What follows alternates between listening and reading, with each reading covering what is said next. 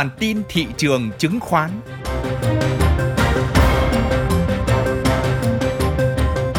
Xin kính chào quý vị. Đây là bản tin thị trường chứng khoán của Thời báo Tài chính Việt Nam.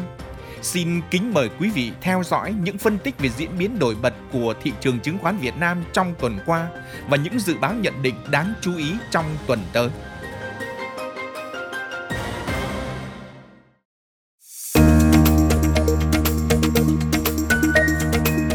Thị trường chứng khoán trong nước điều chỉnh tuần thứ hai liên tiếp kể từ vùng đỉnh ngắn hạn 1240-1250 điểm.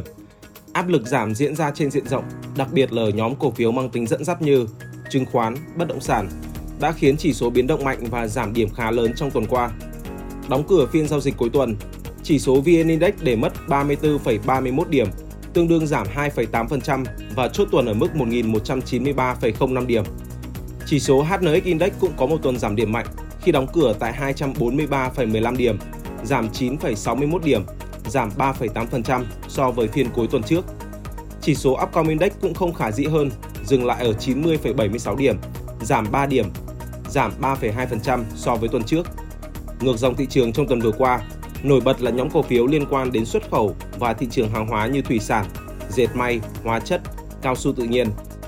Tuy chỉ số VN Index điều chỉnh giảm gần 5% kể từ đỉnh, nhưng một số nhóm cổ phiếu đã có dấu hiệu điều chỉnh sớm và mạnh hơn chỉ số như chứng khoán giảm bình quân 7,7%, bất động sản giảm 5,8%, Vingroup giảm 5,5%, đầu tư công giảm 6,7%. Nhóm cổ phiếu có vốn hóa lớn nhất thị trường là ngân hàng, dù có sự nỗ lực ở phiên cuối tuần như VCB, BID, STB, nhưng chỉ có STB chốt tuần với mức tăng 1,23%, phần lớn vẫn chốt tuần với mức giảm trên diện rộng. Thanh khoản toàn thị trường được đẩy lên mức khá cao ở hai tuần điều chỉnh vừa qua, tương đương với tuần giảm 54 điểm hồi tháng 8.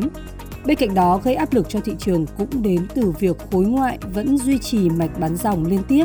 Dòng vốn qua các kênh ETF cũng đã chuyển trạng thái bị rút dòng kể từ đầu năm. Thanh khoản toàn thị trường giảm âm 10,2% so với tuần trước, còn 27.134 tỷ đồng. Trong đó thanh khoản khớp lệnh cũng sụt âm 12,2% xuống 24.536 tỷ đồng. Khối ngoại bán dòng 1.685 tỷ đồng ở tuần vừa qua, lũy kế kể từ đầu năm khối ngoại bán dòng 7.986 tỷ đồng. Đáng chú ý, các quỹ ETF từ mức hút dòng hơn 200 triệu đô la Mỹ hồi cuối tháng 3 cho đến nay đã chuyển sang bị rút dòng ở tuần thứ 8 liên tiếp. Lũy kế từ đầu năm, các quỹ ETF đang bị rút dòng 6 triệu đô la Mỹ.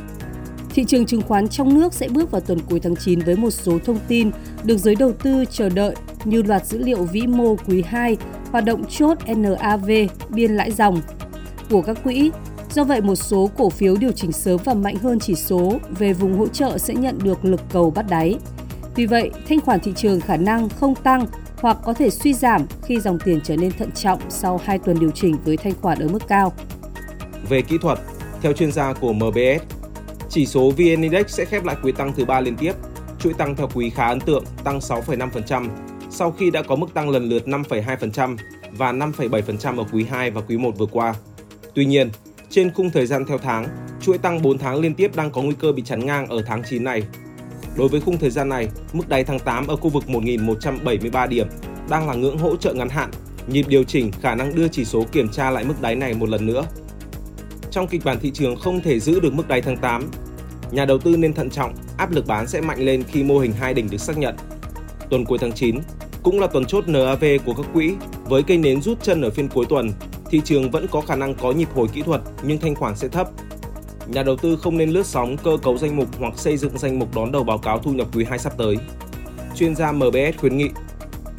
Còn theo các chuyên gia của VN Direct, tâm lý thị trường có thể ổn định trở lại sau khi những tin đồn thất thiệt và điều chỉnh danh mục margin của một công ty chứng khoán top đầu được đính chính và làm rõ. Đồng thời, mùa báo cáo kết quả kinh doanh quý 3 đang đến gần với kỳ vọng cải thiện tích cực hơn sẽ là yếu tố hỗ trợ cho thị trường trong những tuần giao dịch tới. Vì vậy, nhà đầu tư có thể tận dụng nhịp điều chỉnh này để tái cơ cấu danh mục đầu tư và nâng tỷ trọng cổ phiếu khi chỉ số VN Index về vùng hỗ trợ 1.170 đến 1.180 điểm.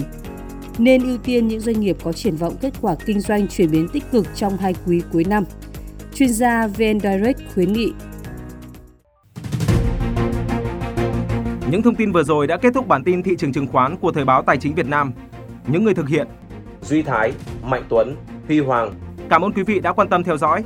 Xin kính chào và hẹn gặp lại ở những bản tin tiếp theo.